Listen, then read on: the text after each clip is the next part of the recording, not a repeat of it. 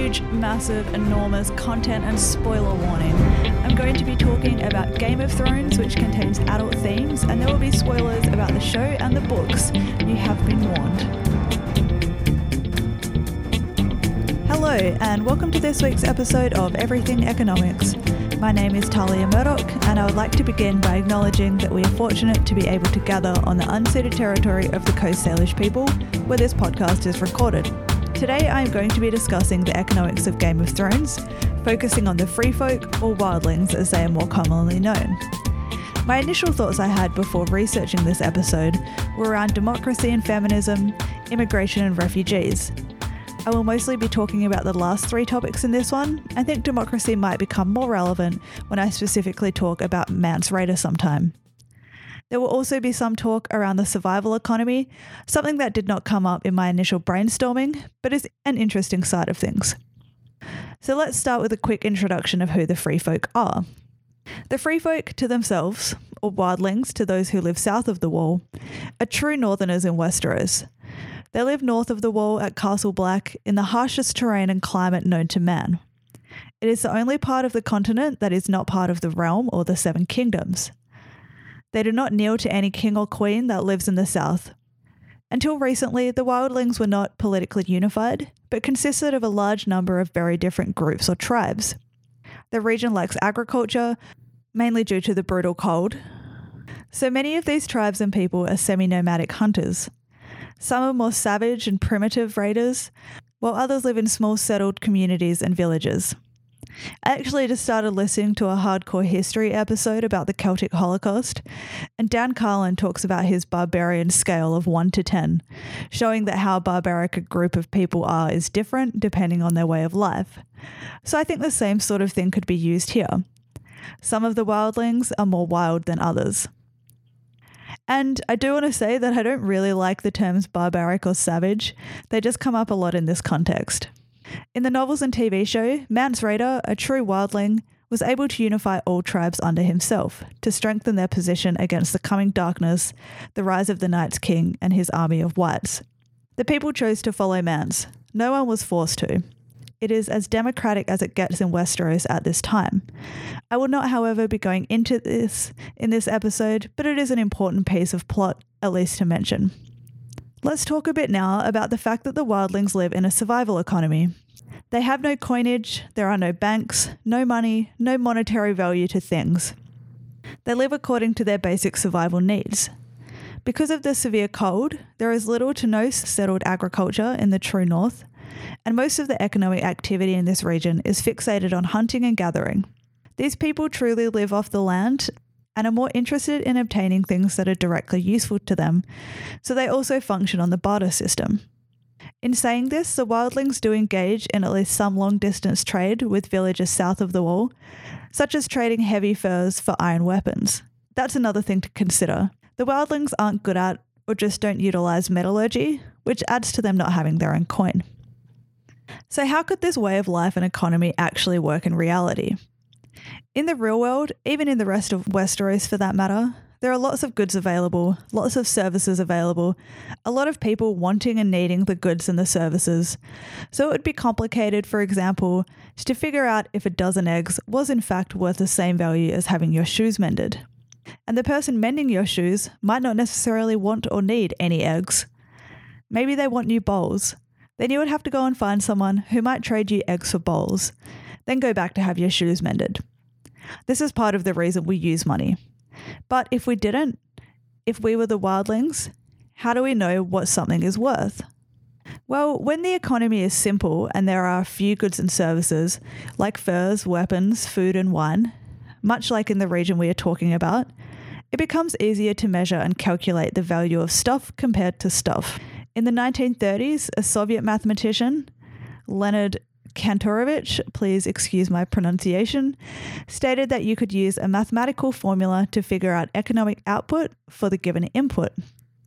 Now, at the time, this was hard to do because of technological limitations, but now in 2019, this is pretty easy. I found a neat article that goes into this, which I will sum up now. So, first, in this survival economy, money obviously does not exist. What a dream. For every product, there are just three components effort over human, time spent, and technology. So each good or service would have a time cost. Let's say making a wooden arrow was two hours. Obviously, these would be made in bulk, so it could take less time. Then, whatever you are using to help make the arrow, maybe in the end, the arrow is worth three hours, something like that.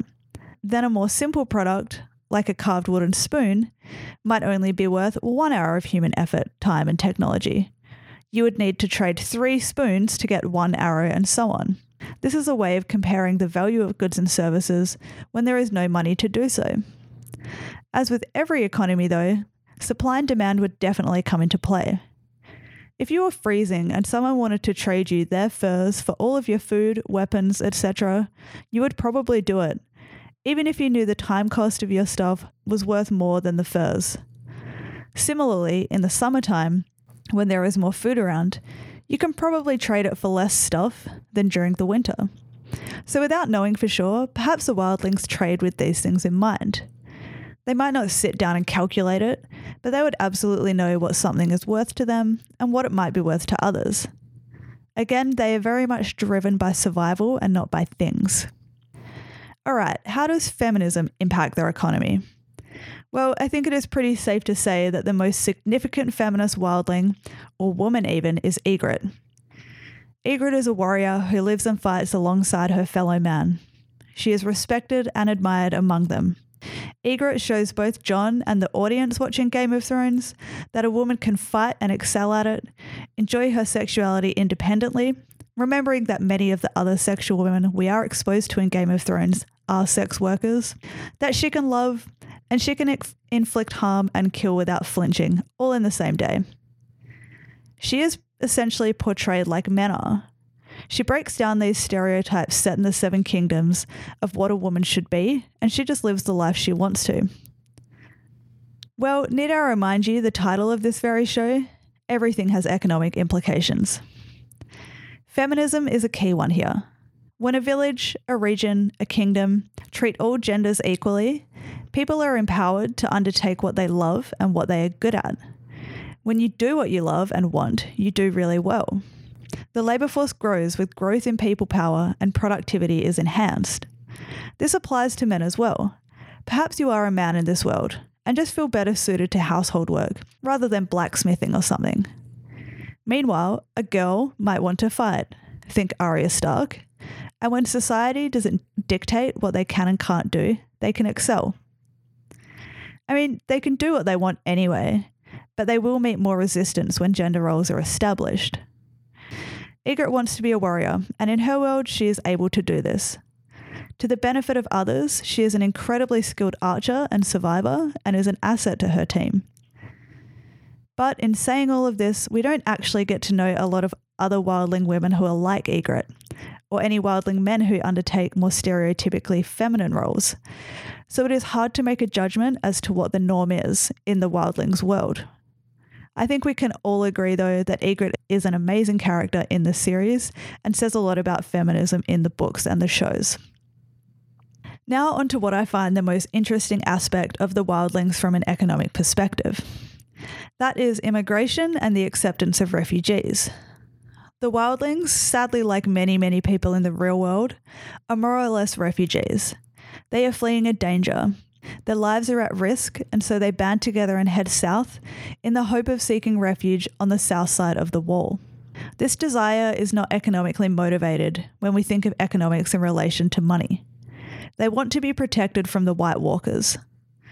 Their story parallels the current day issue of the Syrian refugee crisis, where Syrians are fleeing their war torn country because it is no longer a safe place for themselves and their families. Unfortunately, some people have negative perceptions of Syrian refugees, believing that they pose a security threat to the nations they seek refuge in. Similarly, people from the Seven Kingdoms feel this way about wildlings, that they threaten the safety of their community. In the real world, refugees are not terrorists. They are not a danger to the Western world. In reality, there is simply no evidence that immigration represents a significant risk for any country. In Canada specifically, since screening was put in place in 2001, the number of claimants found to represent any kind of security concern has been statistically insignificant. Given that the wildlings in Game of Thrones are refugees in the same sense, they are fleeing danger, we can assume that the security risk they pose is also insignificant. They are just people too. Now, other than doing the right thing by a fellow person and drastically improving someone else's life, keeping them alive and safe, you know, just being a good member of society, there are a number of economic benefits to accepting and supporting refugees. These realities would absolutely apply in Game of Thrones, as wildlings are resettled in the rest of Westeros. So, first, our real world. A new working paper from the National Bureau of Economic Research shows refugees provide a net contribution to the economy through the taxes they pay over time, countering the notion that they are a drag on the economy due to a reliance on social benefits. This study out of Notre Dame analysed a group of refugees in the US over their first 20 years and found that those who arrived as adults aged 18 to 45 contributed more in taxes than they received in relocation benefits and other public assistance. On average, the US spends $15,148 in relocation costs and $92,217 in social benefits over an adult refugee's first 20 years. While over that period, the average adult refugee pays $128,689 in taxes. So we are looking at a $21,324 net benefit. Also, the younger refugees were, when they resettled in America, the more likely they were to catch up with their native born peers educationally and economically.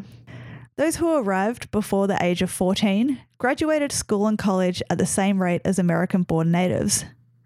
They actually have a higher school enrollment rate.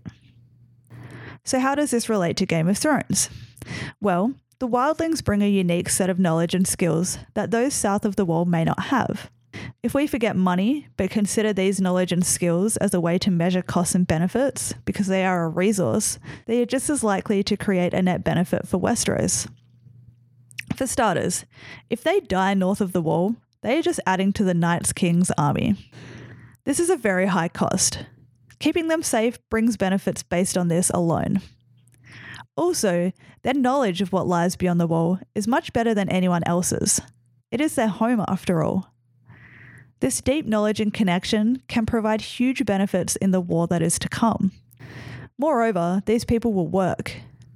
Forgive me for saying this, but winter is coming, and Westeros is going to need all the manpower it can get. In reality, migrant populations generally have a higher participation rate than natives, and I don't see why it would be any different in this world. In reality, in Game of Thrones, refugees are an important part of any population and economy, no matter which way you look at it. So that is it for today's episode a little insight into the world of the wildlings through an economic lens. Having a huge data set would be so great, but unfortunately, I have not been able to find one, so I do hope you enjoy listening to my theories instead. As always, thank you so much for listening.